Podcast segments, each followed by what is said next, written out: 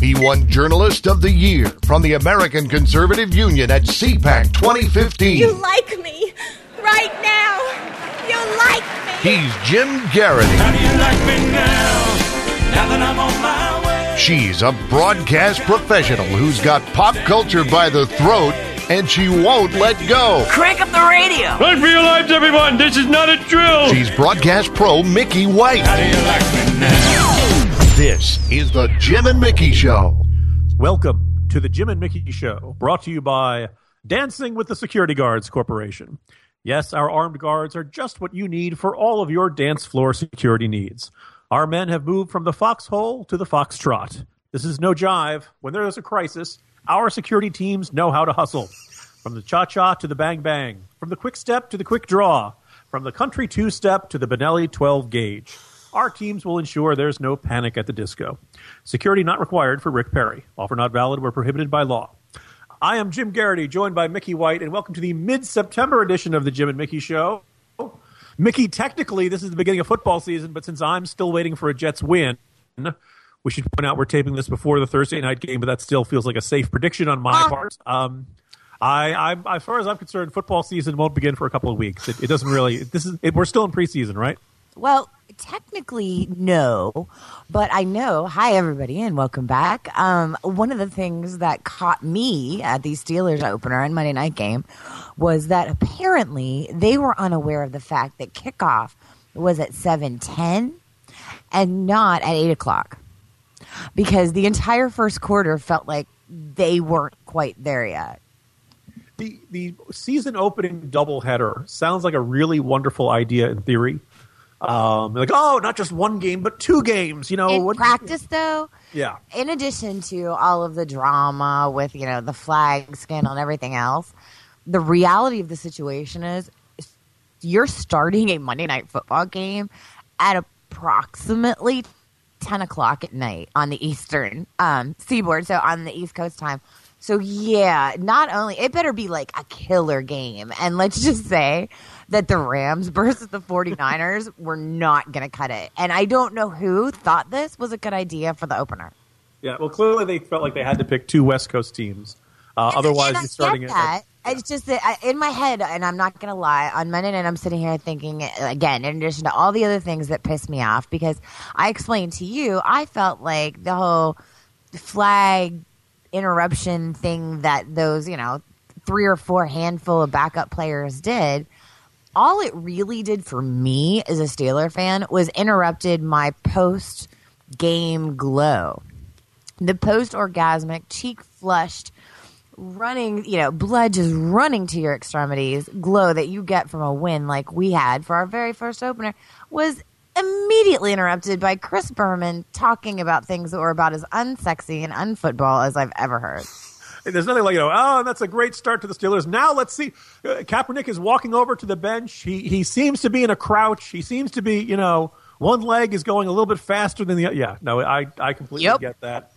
Um, I and don't now, know course, if I ever wanted to like break my TV as badly as I did the other night. it's going to now be you know we'll get you the scores and highlights. But first, how many players stood? How many kneeled? How many joined arms? How many looked like they were bent over a little bit? How many sneezed? You know.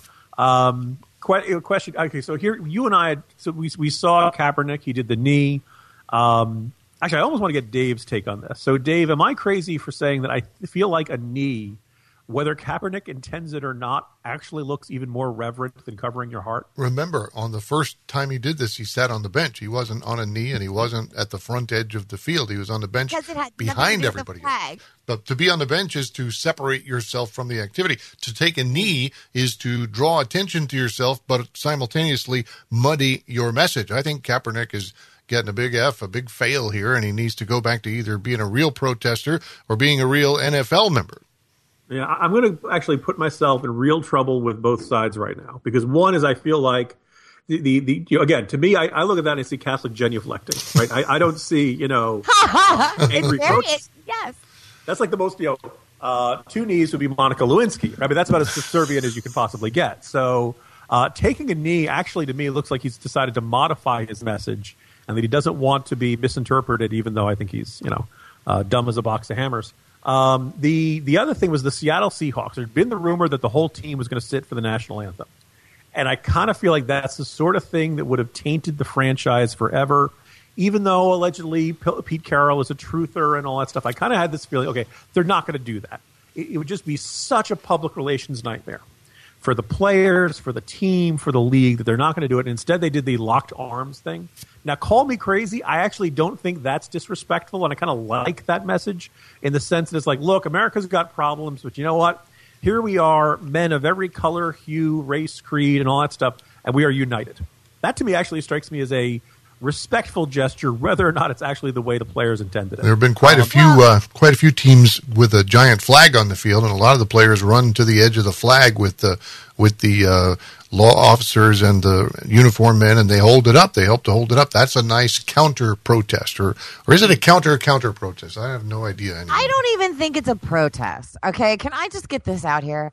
My as I have told you guys, as I've told our listeners, as I've told my readers, look, this kid got benched. During that game, he was told he wasn't going to start. He then proceeded to sit on that bench that you just mentioned, Dave, and pout. And then his agent sent out a press release saying that the reason that this backup quarterback who sat on the bench during a preseason game of San Francisco 49er football was because of Black Lives Matter. Then it became a story. Then he shows up at the press conference wearing Fidel Castro t-shirt. I can't wait for him to show up wearing Che And then be protesting. And this is the best part, guys. Police brutality. So you don't think it had anything to do with his new Muslim girlfriend or getting a bunch of new friends in that side of life there in Frisco? I honestly think that you give people way too much credit, Dave. You think They're it was an accident? No, I think they're just stupid. The accidental they'll protest. any- I think they'll do anything for money. I think that fame is money to them and a, and a currency all of their own. Um, I think that his ass sat on that bench that night because he got benched. I do not believe it was a protest, and I will probably go to my grave believing that. I think that this was a PR spin after his ass was sitting on the bench pouting, and his agent knew that he was going to have to try to get him traded somewhere. She could be right, Jim. This could all be a, a horrible mistake from a horrible attitude. I, I just I really loved the days when we would you know pay attention to what happened during the game instead of before the game because to me watching grown men suffer concussions and and season ending near knee injuries like RG three. Um, really is kind of the heart of the game. Um, the the bleed the the beating, broken, bleeding heart ripped out of the chest. The of, warrior. uh, of football fans. Um, yeah, no, it was a, a weird start to the season. I, I don't know about the other thing was I realized there's nothing the league could do about this. If it were up to me, I would never have the season start on September 11th. Um, it's such a weird because you, you begin the morning. I was up in New York um, uh, for a conference, and we had this. You know, just you wake up in New York, and I, you know, kind of in the back of my head, like "God, I can't believe I'm here, and thinking about it. You watch the live, you know, MSNBC. Oh, we talked about this coverage. because it was a beautiful day that day too. Yeah, and it it freaked you out a little bit. Um, and from all that, and then all right, who's ready for some football? you know, it's it's kind of like the emotional, um, uh, uh, not even roller coaster, tilt a whirl. You could kind of say going from from one thing to another. Oh, they don't absolutely. control the calendar. Football's on Sundays. I'm not going to except when it's on Thursdays, which is a really terrible idea. Oh, by the way, this whole Thursday night football, I could go on for days about this, but the fact that we no longer have like any break to recover as fans, yeah. it's not fair. The reason we like football to be contained to a certain period of time is because one of the emotional toll that it takes on us, and also the physical toll it takes on our liver from all the drinking, and on our throats and voices from all the yelling. Especially, you know, someone like me who's you know on air. You might have noticed, listeners. My voice is not 100% this morning. and I'm not saying it's because of football, but I am saying it's because of football. See, I was going to observe. I always felt one of the reasons that the NFL was the most popular sport in in, in the country, and also college football is creeping up there, is by having one game a week. Right? No offense to the fine folks of baseball or basketball or hockey, but by having a couple of games a week, no individual game matters so much. Whereas if you're a an NFL fan or a college football fan, all week long you're thinking of that game ahead. and it kind of gets dissected and analyzed and built up, and the injury reports come out, and it just builds and it builds and builds. And then on game day, you wake up, you come out of bed, you put on your team jersey, you get excited, ah, you know, and then maybe sometimes you, you'll have a Monday night game. So you're sitting around on Sunday looking for something to do, waiting for your team to play. Well, you know that's what I did. Oh, we Right, yeah, or- or I just sat around in all of my Steelers gear for like five days. Yeah, you know, literally changing clothes every day, and I realized, oh, it's still Steeler Day because they had not played yet. And so, yes, it, it took a while. Um, again, you know, I just feel like we as fans need the recovery. I can't imagine what the players must need, but I, as a football fan at heart, 100% about the game, I would really just like this to all go the hell away. um, I don't care if they put him on IR. I don't care if, you know, fans start, you know, basically burning their jer- jerseys in the parking lot. IR is uh, idiot reserve, by the way. Yeah, I don't really give a shit what they do to them. Like, I really don't care at this point. I am l- your favorite gift come to life, Jim Geraghty. Yeah. I don't care. Well, look, I just want to Uh, observe. You know, I myself, Stop. I myself will have a very hard time rooting for the Jets if I don't get a full, detailed explanation from Ryan Fitzpatrick how he feels about presidential enhanced rescission authority and how it relates to the deficit and debt. I, I just I expect now all of my football players to have fully thought out uh, platforms and ideas. And all that. No, of course not. We never expect that. It turns out that this They're was jocks. You shut your mouth. Don't even get me started on that right now. But I will say this: there was a there was a um, internet hoax going around that James Harrison had tweeted out something about. Yes, I'll break your leg if you if you if you're sitting on the bench at the national anthem. You better have a broken leg. If you don't, I'm going to give you one. one. But it wasn't real. But it wasn't real. It does not make me doubt it to be true at all. Maybe he said it and real- somebody else put it on there. Yes, exactly. I'm not doubting that he said it. I'm not doubting that he thinks it because at no time, even though he denied that the tweet was real, did he deny the sentiment. and this is why I love him so. And he has other pro America tweets on. It's not like he wouldn't have done it. very he is very pro American and it is very nice when that happens. Also, it's also very bad when your players do things that make you crazy. Um, I might be o- the only woman in the world who didn't like it when Antonio Brown tweaked for a little too long the other night. One, he wasn't twerking to start. Um, I, I, I, he was basically waving his jiggly parts, and he did it for entirely thirty seconds too long. And I was with the ref when the ref threw the flag. I was right there with him because I was like, "Yep, I've seen enough too." So glad this is radio and you can't see the replay of the tape that all the Yeah. TV people would be giving you right now. Well, I'll be sure to uh, get that up on our Facebook page. uh, that's facebook.com forward slash Jim and Mickey Show. And with that, uh, coming up, we're going to talk about some of the different things coming up for fall. I am Mickey White. He is Jim Geraghty. And you're listening to The Jim and Mickey Show. We'll be right back. Hey, here's a great place to visit if you must do some driving. Your independent Texaco retailer. Ask how he can help you get better mileage with quality Texaco products and by practicing good maintenance. He also has fine Texaco gasolines, including lead-free Texaco, all with protective and detergent additives. So let your independent Texaco retailer help you get the most out of every gallon of gasoline you use. At Texaco, we're working to keep your trust. Welcome back. We are officially headed towards fall. The kids are back at school. Football has started. And now, the one thing we all wait for the fall TV lineup. All of our favorite shows are back, along with some always interesting new arrivals to the fall TV schedule. Jim, you've got a kind of a old new favorite coming back. I'm not sure how this works. Is it a sequel?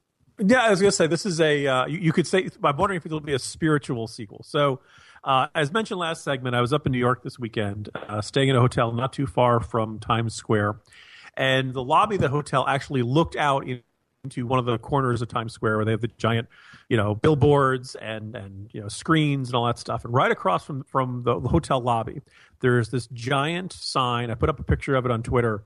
Um, white letters in blue with a red, white, and blue background says, "Our next president will not be elected." And I was like, "Wow, people! Trump really has convinced people the whole thing is rigged." Uh, See, and meanwhile, I'm thinking, yay! yeah. Uh, but this is for ABC's new series called Designated Survivor. Uh, it stars Kiefer Sutherland, obviously famous from being Jack Bauer on 24. And the idea is something that a couple uh, writers and, and people have known for years that every year at the State of the Union, one member of the cabinet does not attend. They are off in some bunker somewhere. So that just in case, God forbid, a nuke goes off or the Capitol building blows up or something terrible happens and it kills everybody else in government, there is one person who is not there who will be the president if some, that worst case scenario occurs. And it's usually like the Department, of, the Secretary of Agriculture or something, like somebody who you'd never expect to be president of the United States uh, getting stuck. So we could have had, you know, God for, you know, President Norman Mineta or something like that, or, or President Tom Vilsack or something. so in this uh, new series, you know, uh, Kiefer Sutherland plays some cabinet secretary who's off sitting one day in a bunker expecting nothing to happen. And all of a sudden, you know, the Capitol building blows up and the Secret Service rushes in and he's a president of the United States. And You know what I like about this, Jim? what do you like about what do you like about the thought of the entire government Shut being up. decapitated? Let, let me finish the damn sentence. Look, what I like about this is that I'm over all the dystopian society stories. I'm over all that post apocalyptic nonsense. I like a happy, cheery story. I think this is going places. Tell me more. Oh. In other words, don't tell me about a future apocalypse. Let me know about the apocalypse we're living through now. Um, so the the interesting thing is people aren't people have said, look, he's not Jack Bauer. He's not the same kind of character, and I think Kiefer Sutherland. It sounds like he really wants to uh, demonstrate his range again, and he He's keeps kind of a emphasizing, nerd. No, this is not Clearly, the- he's not He's Jack. Bauer because this is a fantasy. Well, yeah, but in other words, I think he wants. I to mean, show- like the kind of fantasy that a lot of Americans probably think about. Yeah, so for uh, all all of the U.S. Secret Service agents who are listening, and the FBI and everyone else, Homeland Security, that is Mickey White, who can be found in Richmond, Virginia, uh, and I have nothing to do with that. And I'd like they all know IRS where to find me, Jim. We're close. We're tight like that. all of all of the IRS agents as well who are listening. Um, so them too. the thing is, they're, they're not saying, oh, is this a thriller show? Well, obviously, when you begin the show with the government getting nuked, uh, you kind of have to be. But they say it's also a human drama. Um, it's not. It's it was, this is not necessarily going to be another season of 24. Now, ironically, Lies. well, I mean, here's the thing. I, I, I wonder if the point is going to be like we, we just we look at Kiefer Sutherland now and we see Jack Bauer. And we're just going to want to see this president start shooting people and you know shooting them in the knee to make them talk. You know, who planted the bomb? I think if he's going to go counter Jack Bauer, what you're actually going to see is him sitting in an office all the time. And people coming to him and not the opposite. He's got the President David Palmer role. Mhm. Yes, exactly. So also known as all of the other TV type shows. What makes this more interesting about DC is obviously the designated survivor idea. And it's certainly something that while no, it's not something we ever look forward to, the idea of it is certainly interesting and more importantly kind of lays out one of the most basic things about our government is that somebody was thinking ahead. You know, America apparently was founded by preppers. I think that there's a lot, lot of um, there's a there are people that watch 24 that don't care. They could have called this 24 season 107 or whatever it is, and they would have watched it. I, it's going to be difficult if they continue with this 24 character for those of us who did not watch 24 you know it'll be interesting if it draws in a new audience. It'll be also interesting to see if he's able to maintain the energy that was brought forth with 24 and hold on to that audience I'm concerned that the whole idea of continuity of government is to preserve things that are economic and market based to stop collapses. See, the same bunch is in charge. But if you have, you know, the secretary of goofing off on Thursday becomes the president and the rest of them are dead, I'm not sure you can argue to the market makers that there's enough continuity there to prevent the next collapse. I think the basis of the show is just not very realistic from the beginning. I guess that's what I'm trying to say. Well, thankfully, you know, That's really. I don't know. You know, this is this is a hyper realistic scenario, just like uh, the the bombing of the State of the Union scheduled for 2018. No, um, It's just like 24 was realistic. Come on. That daughter was kidnapped like four times in a day. by mountain lions. It was, you know, intelligent mountain lions. The the thing that I'm just kind of thinking about here is that um, uh, Tom Clancy wrote about this in one of his novels, Debt of Honor, uh, in which an airliner crashes into the Capitol. Japanese guy. Yes, and uh, after the very realistic U.S.-Japanese War, um, and the the idea was that Jack Ryan, uh, Clancy's hero, had been national security advisor, and because the current vice president had to res- resign because of a scandal, Jack Ryan was being asked to be this placeholder president just for six months until the end of the term, and of course, you know, the Capitol building blows up, and now all of a sudden, Jack Ryan is the president of the United States. And he's, you know, got. To, I guess here's here's a scenario that'll be interesting to see if they explore in this show it's one thing to be okay don't worry we still have a president we have somebody in the line of secession who's that that person is going to be facing probably the biggest crisis in the country since Pearl Harbor, right? I, you know, all the entire capital is gone, and presumably a good chunk of the Supreme Court, and and you got to organize elections, and you know, I mean, it's That's a lot Uh, of responsibility for the secretary of goofing off on Thursdays. Is all. I'm yeah, you know, or, or I again, I, I I think it's only clear to tell the listeners my opinion on this, um, it, which is that I think it also indicates how valuable um, both authors, writers, and people in Hollywood feel that the president actually is. In an election year, something to keep in mind, they believe that the person who, you know, is in charge of goofing off on Thursdays is just as equipped to handle something that would be, in my opinion, way more devastating than anything any country's really ever faced. We're talking like the fall of Rome type shit here. And Hollywood seems to think, as long as it's Kiefer Sutherland, they got this. That's true. he can handle it. He's Kiefer Sutherland, right? well, and again, I, I think it's interesting because it is something that we've seen in previous shows and movies, certainly, um, and obviously tons of books, political thrillers written on the idea that the president suddenly can't do it. Think of Dave, Dave, the movie Dave, like Yeah. where suddenly the president can't do it, but there's this guy who looks just like him. So he comes in and does a better job. That gives an indication of what Hollywood thinks about the president. I also think that when you look really, really hard at Eddie Murphy's The Distinguished Gentleman, you get Jeff a nice Johnson, name you idea. You, yeah, exactly. Jeff Johnson, the name you know.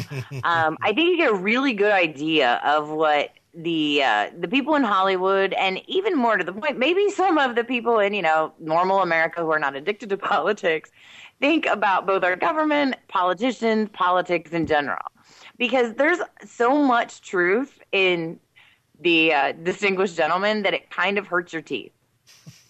Yeah, and that was not one of Eddie Murphy's huge hits, and maybe it, it deserved to be. Has perhaps some, some valuable lessons in there about that. Um, so, Mickey, you're, is there any other fall shows that you're itching to, to watch or that you're uh, curious about? Or I'm certainly as you know, as our listeners and as my readers know, we I'm a huge Criminal Minds fan, and so I am super excited as it returns to um, I don't know season number 775. It has a brand new cast coming forth this season because of so many changes that took place, having absolutely nothing to do with the storyline. Because Hotch, Agent Hotch, who has been the main character since um, Gideon left, which was of course um, Mandy Patinkin, he had a issue on set over the summer, which apparently was issue number God knows how many, and they fired him. And so this is a main lead character that got fired mid um, filming of a major series. I'm curious as to what they do with it. yeah, Agent Jenkins went to the bathroom and he never came back. Exactly. Um, so, you know, it's going to be interesting to see how that rolls out. There is a new show that's getting a great deal of hype called The Good Place. And this is a show that has so much potential. Um, with the cast that is put together with Ted Danson, as everybody knows him um, from Cheers. And you also have Kristen, I, why, why is her last name freezing up? on me? Chenoweth? Bell?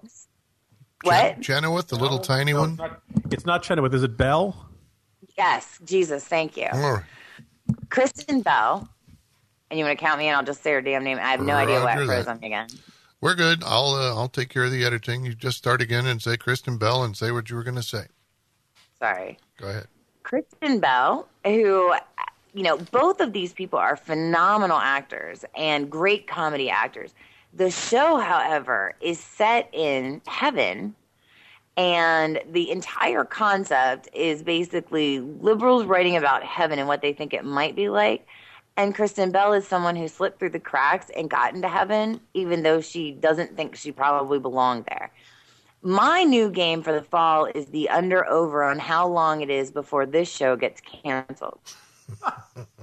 As if any any conservatives in America will be interested beyond the first 90 seconds, you know. Half the audience is gone right away. Down, I don't think it's going to come down to political lines. Yeah. I mm-hmm. think when you put to a show put together a show that is literally gimmick after gimmick, this is the new caveman series, if you will. That's a good point. Good point. Based so solidly on such a firm foundation of character building, right? I'm wondering if the uh, the founders of the American Atheists will be uh, protesting. Just uh, just very upset that it even depicts the existence of heaven. If know? they have a meeting, Geico will insure it. nice. Well, nice. As I was going to say it's. Uh, we will see whether these uh, shows thrill or disappoint. disappoint. Uh, we'll be talking about something that you will count in that category of wonderful concept, disappointing execution. Right after this. Everyone asks, Corinthian leather? Of course, why not the best? It's the same with our new Chrysler New Yorker. It gives you everything. Powerful V6, anti-lock brakes, front-wheel drive, rich leather, 770 protection plan. And Chrysler's exclusive Crystal Key program, complete car coverage with owner care that's even better than Rolls-Royce or Mercedes. Chrysler New Yorker gives you the one thing you always wanted in a luxury car. Everything. Welcome back to the Jim and Mickey Show. I am Jim Geraghty, joined by Mickey White. And Mickey, you and I put together what we think is a pretty darn podcast, a pretty darn good podcast every week. Um, just out of curiosity, Mickey, do you listen to a lot of other podcasts? I do, um, because, well, one, you know me, I am constantly looking to be entertained and two because there's just so many different types of podcasts out there for us. Okay. Have you encountered one that is apparently phenomenally popular apparently like a million downloads in one month? It was apparently i had never heard of this until very recently. To night vale. Welcome to night vale is one that i have heard a great deal about I just haven't started listening to it yet, so I'm dying to hear what you say because um, a friend of ours, Dana Loesch, was also talking about this, and she's apparently a fan as well. Okay, see, see, now here's the thing because I uh, was was going through Amazon the other day. You know, they make recommendations. If you like this book, you might like this. You know, these other ones. And someone recommended Welcome to Night Vale. Um, the, the, there's a book. There's several book versions of it. Uh, the first one is called Mostly Void, Partially Stars. Welcome to Night Vale. And it's apparently just transcripts of the podcasts. Um, and it has what I think is one of the single best concepts for a show ever. You ready? You, say, you know, picture a town in the Southwest, unspecified state, where every conspiracy theory you've ever heard of is true. the aliens have landed, ghosts are real, there are secret underground bases, there are shadowy conspiracy theories, um, monsters, every conceivable thing that you've ever seen from uh, Stranger Things and Twin Peaks and Gravity Men, Falls. Men in Black, good grief. is there in this town, and all of the locals have just kind of gotten used to it. I kind of love this concept. Continue. I kind of love it. And so you can picture the idea ghosts or Bigfoot or aliens or something, and just kind of getting used to it. And just all right, oh, there they are. This, oh, the aliens are back again, Floyd. You know, um, and for about the first, and people kept. Uh, I, I, I keep in mind, I am reading the book of this, and then I went back and I tried listening to a couple of the podcasts. It's a. And how did you do on the podcast versus the books? Just out of curiosity. okay, uh, the the book is not anything special. Here's the problem. It is a really wonderful concept but we really don't spend a lot of time exploring any of these, you know, multitude of mysteries that are out there. Um, it's it's done almost in the form of like the local NPR broadcast, which in some ways could be even funnier, right? The idea of you know an announcement about the local dog park that oh so by the way, legitimately more like a show versus something you'd want to pick up and read in a book. I mean, yeah. you don't want to pick up every um, screenplay that's out there and read it. Yeah, so that, the first thing is it's the difference between reading Shakespeare versus watching it being performed. But um, nice analogy, and you used it on a podcast. Yes. Boom. Yeah. Um, so the idea is the town. At one day, there's a pyramid that appears and talks to people in the middle of the day. Uh, the next day, you know, the first one is about a dog park that people are not allowed to use, dogs are not allowed to use, don't get too close to it. If you see strange hooded figures entering it, don't ask them any questions. Don't talk to them. Do not Jim, speak to and- the dog. You know, like it, it's kind of funny and absurd, but it's basically the same joke over and over and over again in different forms, and it just kind of piles up absurdity. There's no consequence to any of this, and um, I, I I think that's kind of the point of the show, though. I think you may have made the mistake of reading it first. Um, I would also add to ask you, um, you know, because you know the inflection of the voice. This is why, um, you know, this is now you're making my little media heartbeat. This is why we talk to people about the ability to create theater of the mind through radio and now through podcasts. And, you know, the things that we're able to create through not just sound effects, but the intonation in our voice and the story in which we are telling and the picture we want to paint. And a lot of times that doesn't convey if you're just reading a transcript. It also, you know, and when you're explaining all of this to me, am I wrong to assume that it's as though the underground building in Men in Black suddenly took over a town? yeah, yeah, that's that's a pretty good way of, of putting it. Yeah. Because And- suddenly, instead of you know just Agent K and and whatnot walking around knowing what's going on, it's like the whole people in the town know what's going on, and so they're functioning there. Maybe it was maybe it was someone's idea as they were watching a Men in Black. Um, it it really was one of those things where I, I kind of picked it up thinking that part of the story would be like, well, why is there this pyramid in the middle of town that talks to people? Or why can't you go into the dog park or something? And it becomes very clear none of these are really going to be explored. none of these are really going to be explained. It's just That's there. just not the point of that this particular Yeah, and, and so I, I clearly was expecting something very different. So I guess having seen Well, now people- you're talking about it, and I'm like, I kind of want to listen to this now. All right, there you go. Well, good uh, because I can tell just from you know the, the the Amazon reviews. People, there are some people who just adore this show, and I'm walking around feeling like I'm the guy who doesn't get the joke or something like that. I'm sure maybe there are some some listeners. I, I do think that it is much more absurdist than it looks, and I think that I guess it could have been a br- look just by making people giggling the idea of like you know the dinosaurs disrupting the local PTA meeting.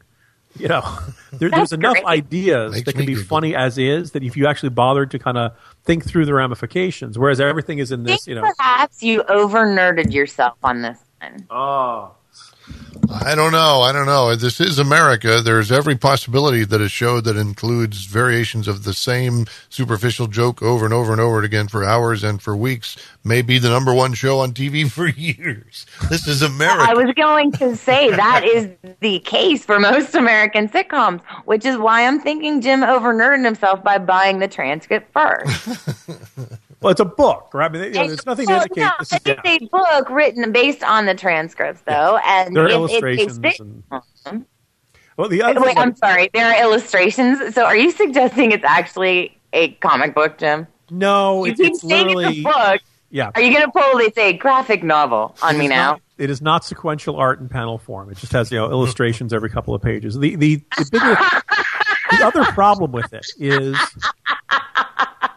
Mickey. Picture if you and I had done transcripts of the Jim and Mickey show, published together as a book, and then before each edition, we talked about what had happened that week to us and what had gone in, how we'd come up with, how we'd pick the topics. People not knowing that we picked them hastily right before the show begins, um, and and so there's this whole like The show is to kind of be an update on this little town's activities, and they happen to include paranormal activities. That's the point of the show, not figuring out the secrets. It's enjoying the fantastical world of Wayward Pines. Note Well, for, for the audience from the producer, the picking the topics right before the show starts. They're picking them during the show, folks.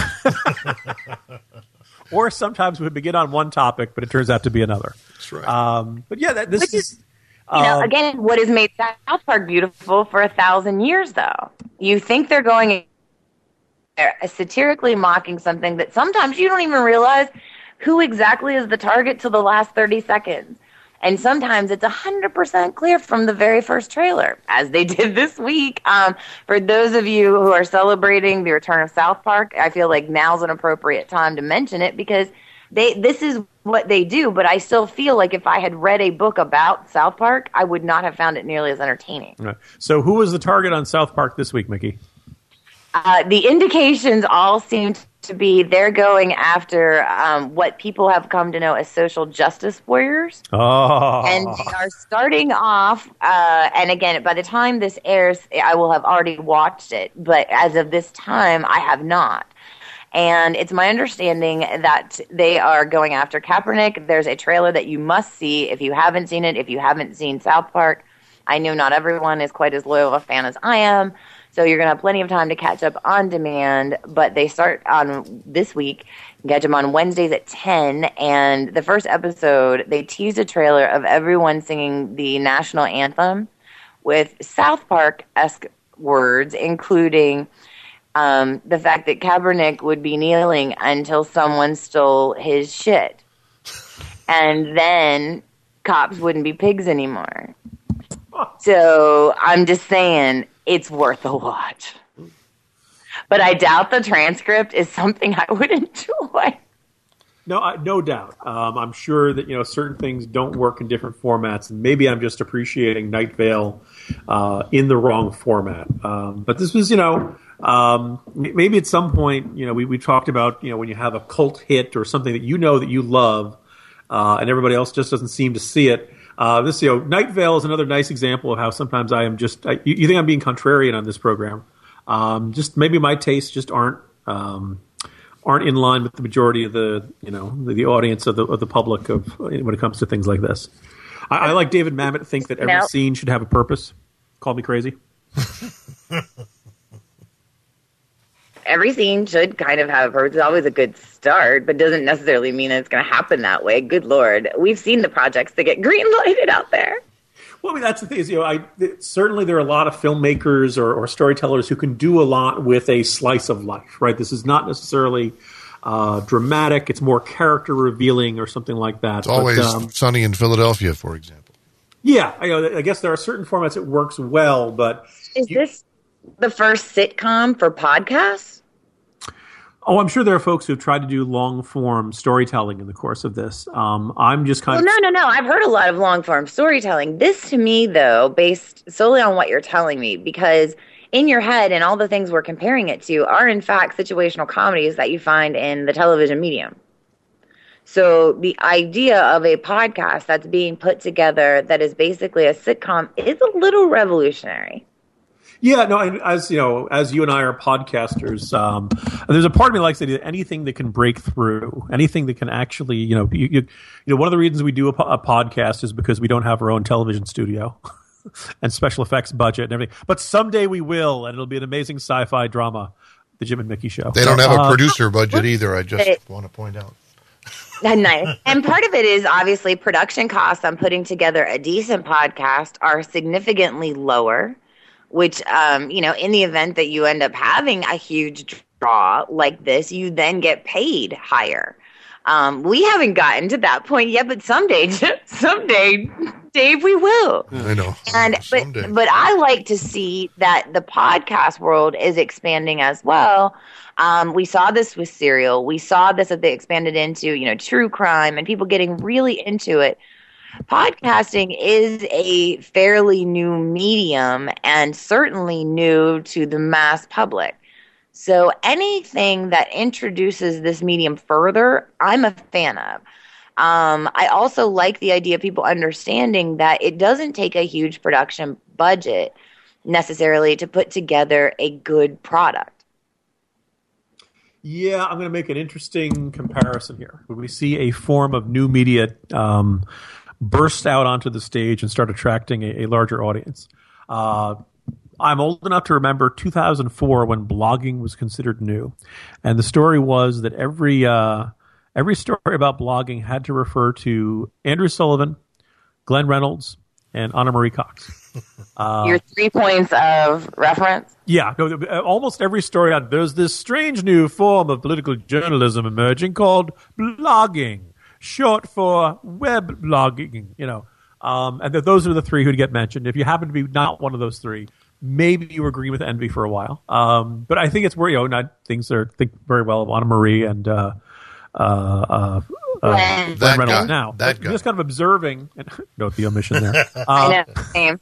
but but just kind of noticing that like when something comes along and makes it big, there are only you know like the, the once the media discovers podcasting, there will be like two or three that become really big superstars, and after that it'll drop off really fast. And it's so my like every other medium though. And this is the key part to understand. When people talk about social media what they mean in many cases is new media. And and we are finding all new ways to reach new audiences to expand our entertainment value to expand what people really care about which is the advertiser dollar and value so I, i'm like i said i think it's really exciting but i can also see like when you were listening to it did you find yourself feeling like it was listening to a season or something that was more like an audiobook?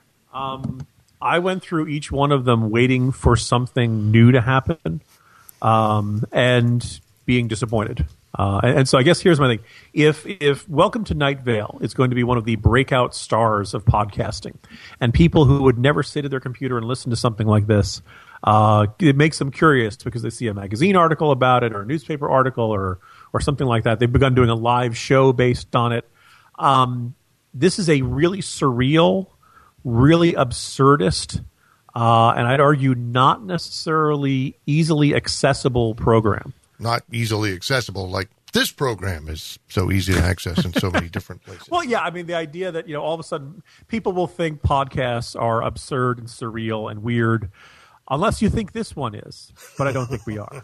But we're going to go from the surreal and absurd to the perfectly normal, like someone attacking Ryan Lochte right after this. This segment brought to you by Speedo because they have to sponsor somebody. With the success of the recent Apollo space flights, man has been brought another step closer to the moon. Aboard these manned Apollo flights, three astronauts, and with them, Tang. Tang, the energy breakfast drink with rich natural flavor and more vitamin C than orange juice. Still, Tang's biggest role isn't in NASA's space program. It's right here on Earth. Somewhere back at the dawn of history, man discovered roast duck. Welcome back to the Jim and Mickey Show. I am Mickey White along with my co host Jim Geraghty. And, you know, it's been one of those very weird years, Jim. I like to think of 2016 as the year that is trolling me personally. Um, and, and maybe that'll be the title of my book someday. the year that the world trolled me. Um, 2016 by, well, damn near everyone. And specifically, Poor little Ryan Lochte. And I say this as I ensure this particular segment, knowing full well that half of you are going to disagree with what I'm about to say. And again, insert Jim's favorite gif here. I don't care.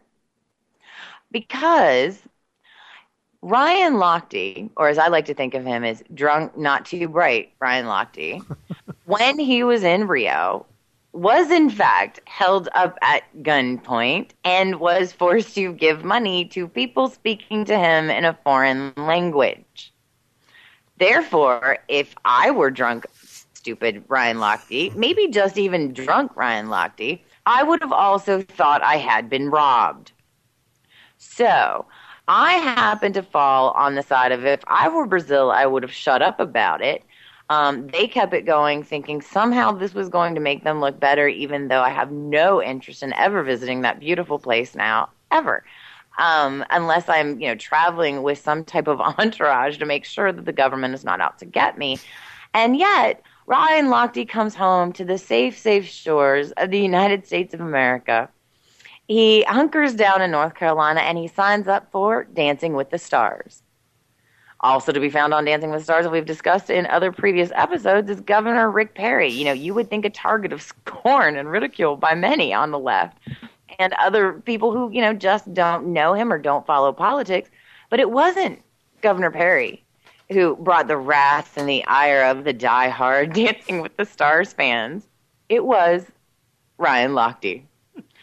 The man who has won the second most medals in the history of swimming if he had swum at any other time in history other than against Michael Phelps, he would have been a legend.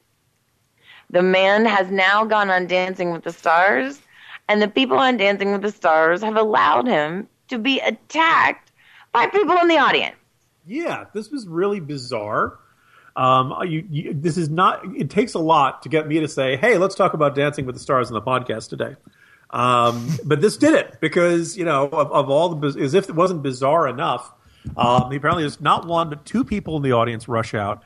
Um, they didn't televise it. Apparently, they had the picture on one of the judges, and um, uh, the, the, camera was on one of the judges, and all of a sudden you just hear her saying, kind of frantically, "Excuse me, excuse me," you know, and you can hear the the murmurings in the audience uh, that there's been so, something's going on that they're not showing us, and then they've kind of awkwardly and quickly cut to commercial. And I don't think they even gave viewers that much of an explanation until afterwards. Apparently, two people rushed out and attacked Ryan Lochte, and um, you know, uh, some people are saying he deserved a second chance. You know, uh, that really kind of disrupted the evening or something.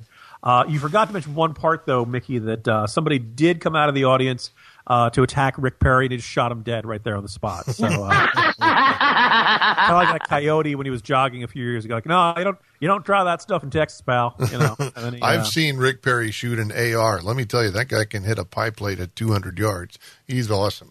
Yeah. So. I, I, am a fan, as you all know. Mm-hmm. Um, however, these guys ran out with no Lochte T-shirts on and when I've seen the uncut footage um, that ABC did eventually release, um, and also, of course, one thing that always gets them cell phone.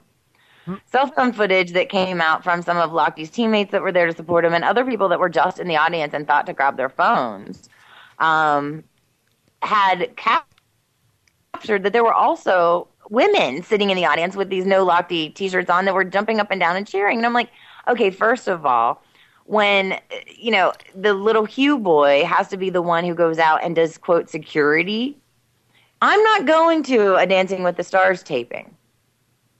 I'm no. not participating in Dancing with the Stars, and I'm not showing up to watch because if they're letting these people on to what is a live tape show, then you know, forgive me for being all conspiratorial and whatnot, but I'm like, uh, how are you keeping me safe exactly? They were hoping yeah. for the protest, I think you know, in some ways, you kind of wondered maybe this was um, that you know part of ABC was not uh, entirely heartbroken by this. Although I think certainly they're going to have to make you're going to have to start cordoning off the dance floor. You can't just have everybody running up and, and jumping and, and, chasing after people like that. Um, I, I, do they think got also, a great deal of press for their opening night. Yeah. That's all I'm saying.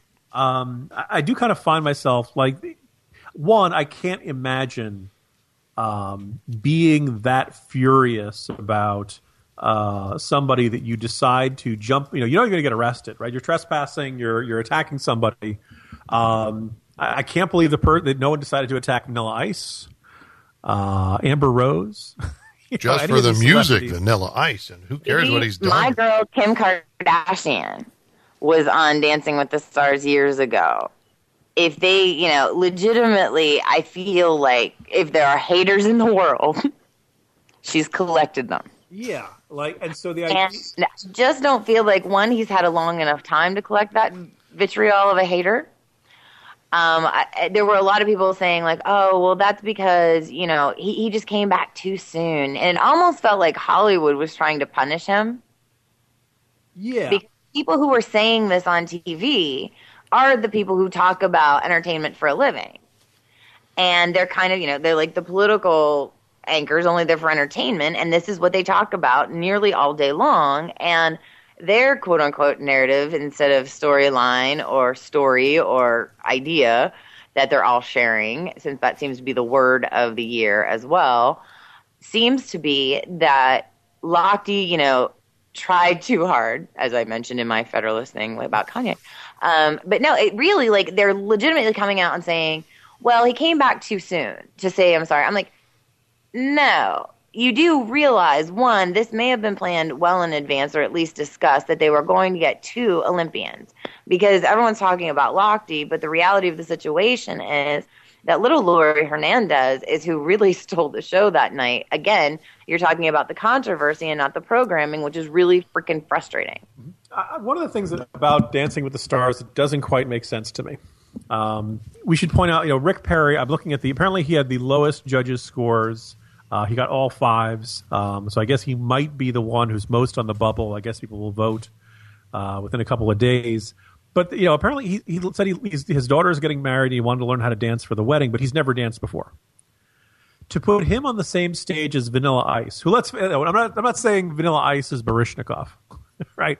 But you'd He's assume he- Also, wasn't um professionally since he was like 14 years old. So yeah, right? Wasn't uh, uh what's her name? Um, uh, Kanye's ex, yes, uh, Amber Rose. Amber Rose. Wasn't she a stripper? They've had several people that have dance backgrounds on this show, Like which I find very okay? Like, confusing. so that, you know, some of these people are not completely inexperienced, and then we're going to take a random. Uh, so I remember. Okay, so you know, Tucker Carlson. What's fun is the idea that some people, you know, it's all different levels of dance skill. What I do think is unfair is, like I said, you've got Laurie Hernandez, who is, if not a trained dancer, you know, gymnastics is as close as you come. Not to mention, they call her the walking human emoji for a reason. She is the cutest thing I have ever seen. I would like a little Laurie Hernandez doll. Like, I don't want an actual kid, but I wouldn't mind having a doll that looked and acted just like her. She's so damn cute. And she can actually, obviously, with all of her body control, do anything on this dance floor. And I can't wait because you know she's going to be doing backflips and God knows what else Sean without, Johnson you know, already did this. throughout the performances. And so there really is no comparison between who's going to be a better dancer. What's going to be interesting is who the audience wants to keep seeing each week the good people or the people that they can laugh at. Well, we have to dance our way towards the exit. We'll be right back after this. How many bacon packages do you look at before you find one you like? Bacon, bacon, bacon, bacon, bacon! Well, Oscar Mayer knows just what you're looking for. Bacon that cooks up like this, with nice, even slices, and the best balance of fat to lean. At Oscar Mayer, that's the way we select our bacon, too. Before you ever see it, you get consistently high quality bacon every time. Because we do what you do before you do it. Oscar Mayer, America's best selling bacon. Welcome back to the Jim and Mickey Show. I am Jim Geraghty, joined by Mickey White, and we're almost at the end of our program. We always like to wrap up with our Trivial Tuesday uh, offerings. This is the kind of uh, open question that Mickey asks on Twitter each Tuesday. This week she asked, What three things you would take with you if you were stranded on an island? Now, Mickey, I noticed you didn't specify which island. So Yeah. is this like Long Island? Is this I- okay, to be fair, I should have been more clear. A deserted island, and but uh, you will notice that my follow up was a little more clear in suggesting that you know the ship has wrecked. You have three things you can take with you. What are they going to be? Um, I'm looking at the options. First of all, let me ask you, Mickey, what would you have bring? Interesting. I was not able to come up with something that was solid and funny enough to put out. And so, therefore, I had to give it a lot more thought. And what I realized is my number one concern was having a phone with an endless battery. Mm, okay.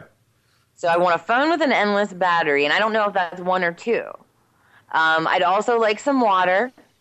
Important. I think Good. uh, I want to make sure that I have something. So instead of just taking a bottle of water, uh, again, giving this a great deal of thought, I want something that processes salt water into water. Good selections there. Uh, so you never end up reading, needing to, you know, uh, Kevin Costner and Waterworld your way out of the problem by drinking your own pee. And as my last and final thing is, I would like a yurt. A yurt. Y. U R T, as in the type hut type thing. Genghis yes, they are portable homes that you can pop up and live in for years at a time. So I would like a yurt. Okay. I'd like uh, uh, I'd like two supermodels and a and a supermodel. That would be Nice. What about you, Jim? Well, uh, if if supermodel who knows survival skills is not an option. um, so as I'm going through this list, I'm thinking: is the materials to build an airport with regular service to the mainland a possibility? Short of that, a seaplane, right? So, because you know, like, at least one of your Dream three big, Jim. Dream big. at least one of your three choices should be a way to get off the island. But then the other ones are like, if you know, considering the state of our lives and the state of the world, maybe you want to stay on that island. At that point, you know, a water filtration system makes a great deal of sense. You have fresh water. I'm assuming the desert island has uh, uh, Notice regular. that mine was much more about staying. It was about having fresh water, a yurt, and you know communication to the outside world if I wanted it. It wasn't necessarily about escaping said island. I was going to say, does Mr. Biased or would Mrs. Campaign Spot count as one of the things as you could take on an island? I just like assume that they're with you, like Okay. in the shipwreck scenario. But yeah, I mean, theoretically, yeah, everybody gets to bring their spouse. Um, one of our listeners, I thought that was really funny since Dave went with the supermodel selection, was more specific and just said Kate Upton. Oh, there you go. and with all the Sports Illustrated shoots, she's probably familiar with all these tropical environments. I might also suggest She's that probably uh, survivalist as well. Kate Upton could be considered three things by some people. All right. Well, on, you know, in that category, uh, Jazz Shaw of Hot Air, one of our regular listeners, uh, contributed. His three options were number one, his wife; number two, bottled water; and number three, yacht. Um, without really specifying whether the yacht is enough to get back to the mainland or not, or maybe you just want to take your yacht around your own private island. Um, Brad Essex, another one of our regular listeners, had had a very you know two very logical choices, and then one um, uh, one for fun. He kind of MacGyvers his way on the first two, wanting a Swiss Army knife, and number two duct tape. Uh, he says, therefore, I can build a fort, kill and cook food, but like, ki- killing with a Swiss Army knife. Uh, you got to make sure you don't stab the right way, and the and the blade doesn't fold back on you. yeah, because you notice. Why Uh, this army knife so you can build what you need to to stab people or kill things? There we go. Sharpen a Sharpening stick. your bamboo or That's something. right. Uh, and his third item was to oh, and this is the third one was every DC graphic novel. Um, because that way he'll have books to read or something. I'm picturing him like binding all the graphic novels together to make a raft. But anyway, so uh, those were his options from there. Um, you know, it's interesting. If I if I really had, I guess you know, the idea, obviously a key part of this. yeah. I guess the question is like, are you looking for fun on your island, or are you looking for um, methods of survival? Right? Like how you answer that question is, says a lot about you, probably. Oh, absolutely. And again, whether you are looking for fun, whether you're looking for survival, or whether you're looking for escape back to the mainland. Like if you look through some of the the interesting choices that we made there, I mean, obviously, I feel like if you've selected Kate Upton and a bottle of water, you're not going anywhere. Maybe you'd want antibiotics. Like, you know, like I'm Maybe not she thinking like that's really part of your concern, like at all. Yeah. Getting back to the mainland's not on your hike usually. So I think that those that were more interested in signaling back to the mainland or building a raft to get back, much more focused on getting back to reality. And I think this says a lot about those of us because it used to be back then like oh, I want to survive, I want to do this, this. Not me. I've decided I want to thrive. I don't want to survive on my private stranded you island. Make, you could make And a I'm really back. Like if I get lucky enough to end up on a private island with Mr. Bias and our cats and and Shiloh, I'm not coming back. I'm taking my yurt. I'm taking my phone in case I need, you know, y'all need to reach me or whatever. But I'll have my water and my yurt, and I'm good. I think you could make a really good comedy movie about a guy who at some Sports Illustrated swimsuit shoot or something, the boat goes down and he's stranded on a desert island with Kate Upton. And then he spends the rest of the movie doing everything he can to make sure they don't get rescued. Yes. Putting out the fire is- when they make smoke, you know. Okay. What if I told you there is a movie out there like this? It stars Amanda Bynes, of all people. And it's absolutely delightful, based exactly on what you are saying right this very second. She um, works at a hotel on a resort, ends up stranded, quote unquote, with a rock star that she has a huge crush on, but she's actually just on the opposite side of the island and it's a Disney movie, you know, kind of coming of age, early teen thing before Amanda Bynes went crazy. So if that is something that you would like to see, it's out there and it's waiting for you. Three, two, one, go. I cannot believe it, but we have again blown through yet another hour of the Jim and Mickey show.